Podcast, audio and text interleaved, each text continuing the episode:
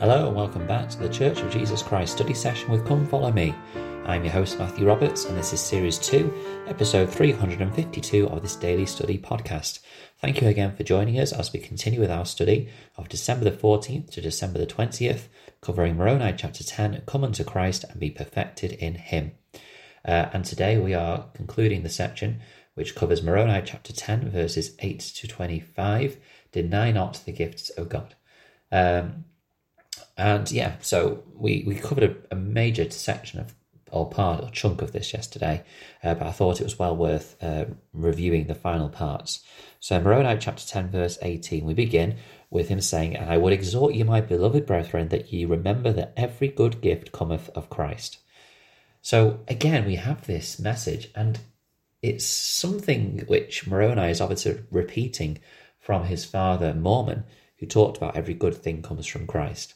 Uh, and we spoke about how, you know, all good things don't have to necessarily be embedded in the gospel. There are other good things as well. So all these good things, all the good gifts come from Christ. So this is again a reminder that anything that is positive, any attribute that is wholesome, any um, quality that brings people closer to God or makes them feel like they need to be better and become a better person, all these things come from Christ. Uh, Christ is the great. He's, he's, he's the great provider of good in the world, the great provider of light. He is the light of the world, and you know it is a great blessing to be able to know how to discern that.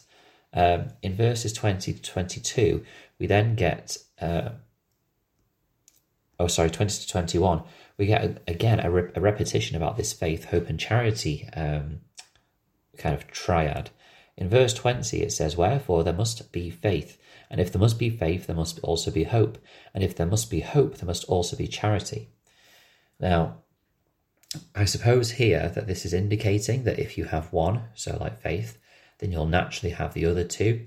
I do think that there is um, space and potential to have, you know, one of them, but not have the other two as much, perhaps. You know, someone who has faith will necessarily have hope, and that hope leads to charity. I think that perhaps charity, in my view, is the one that is the uh, one which you could possibly not have as much as the other two. I think faith and faith and hope naturally go hand in hand. Um, you know, if you have belief and a strong faith in Christ, then you're more likely to have hope for the future. Uh, but I suppose charity, maybe you could have less of. But I think that if you have hope for the future and you have faith in Christ, you'll want to naturally be more like Him and therefore naturally be more charitable. So you will have all three. Um, I guess the discussion is will they all be equal in our qualities? Um, Joseph B. Wirthlin said this quote, As I read and ponder the scriptures, I see that developing faith, hope, and charity within ourselves is a step by step process. Faith begets hope, and together they foster charity. We re- um, these three virtues may be sequential initially, but once obtained, they become inter- interdependent. Each one is incomplete without the others. They support and reinforce each other. Close quote. And I suppose I like, yeah, I think I like that uh, explanation that, you know, if you have, once you get all three, they become interdependent. The more faith you develop, then naturally the more charity you'll want to give and the more hope you'll have for the future. Uh, and I suppose that if you don't feel that, then perhaps you need to strengthen uh, each, each one of one of them to help strengthen the other other two as well. Um, and then in verse twenty one, we learn about the importance of all three of these. It says, "And except ye have charity, ye can in no wise be saved in the kingdom of God. Neither can ye be saved in the kingdom of God if ye not have faith. Neither can ye if ye have no hope." Um, I think that's interesting because I think you know we obviously have read in the in the New Testament we read in Moroni chapter seven how without charity you are nothing. So it's quite clear and understandable how you know you know you need to have that charity.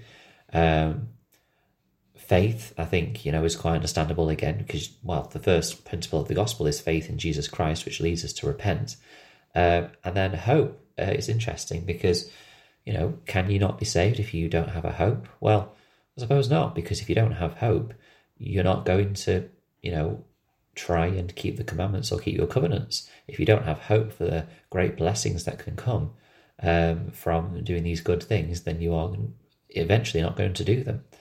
Uh, I've seen that in so many lives that I've you know been in touch with over my lifetime that when they just lose that hope, when they don't have that hope for the future and that hope of a vision of how Christ's atonement will change and make their lives for the better, they start falling away. Uh, President Russell M. Nelson uh, said this quote, Faith is rooted in Jesus Christ. Hope centers in his atonement. Charity is manifest in the pure love of Christ. These three attributes are intertwined like strands in a cable and may not always be precisely distinguished. Together they become our tether to the celestial kingdom. Close quote. I like that also. Uh, I like how that imagery tells us a few things. First of all, that when if you just had faith and hope, let's say, then that cable would be weaker and more susceptible to snapping. Whereas if you have all three, that is stronger as a cable. And so I suppose that's how it works, is that, you know, you can have faith and hope without charity, but it is going to be far less effective. Same with having charity and faith, having no hope, and so on. Um, you need to have all three to firmly tether you. And then I like how it says it tethers you to the celestial kingdom. This imagery that, you know, if you don't have these three, then you're likely to fall. You're likely to lose your way uh, to the celestial kingdom. Um, and you need that tether uh, to keep you on that path, to keep you going there, uh, so you can reach that point. What I would um, like to consider as well is why were these three things so important to Moroni? They were important enough to pick out that specific sermon from his father uh, about that had faith, hope, and charity at the end, and it was important enough to include in his last words. We've spoken about why Moroni's promise was important in his last words. We've spoken about why the gifts of God have been important to include in his last words to us in these last days. But he's mentioned specifically faith, hope, and charity for quite a for quite a little, little bit. So why is that important? Well, as President Nelson said, if that is our tether to the celestial kingdom, then what more else could be more important than teaching about how to find the truth of these things, using these good gifts in these last days to bless the lives of others, including faith and charity, which will be our tether to the celestial kingdom. And then he'll be talking about in a moment, which we'll be studying tomorrow, what that faith, hope, and charity must be tethered in, and that is in Christ. Faith in Jesus Christ, hope through his atonement, um, and charity to try and become, you know, more like him. Um, finally, in verse 25, it says, And woe be unto the children of men if this be the case. For there shall be none that doeth good among you, no, no, not one. For if there be one among you that doeth good, he shall work by the power and gifts of God. And I think this is another incredible insight as well. There have been many incredible people uh, in this world who have not been members of the church. Uh, you know, I don't want I'm just trying to think of an individual that perhaps didn't have any controversy around them, but you know, just individuals that have done such good in any religion, in any faith, in any culture. Um, you know, all these great individuals who have done such good, they have worked through the power and gifts of God, uh, even though they may not have, you know, been a believer in um, Jesus Christ, even if they may not have, um, you know, read and had faith in the Book of Mormon um, they still did good through the gift and power of Christ. The good things that come, those good gift, those good gifts, and those good influences and impulses come from Him and, and the light of Christ that is within, within us all. Uh, and so we have a great reason to be grateful uh, for this blessing.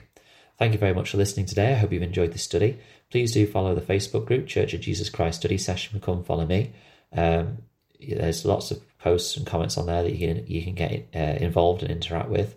And you can also email ldsstudysession at gmail.com if you'd like to hear, uh, if you'd like to be part of a future podcast episode yourself. And also, I'd love it if you could, if some individuals could share, even in brief, their their testimony of the Book of Mormon. How did how have they come to know? Particularly maybe with using the Moroni's Promise, but just in any other way as we conclude this study of the Book of Mormon. Thank you very much for listening, and until we meet again.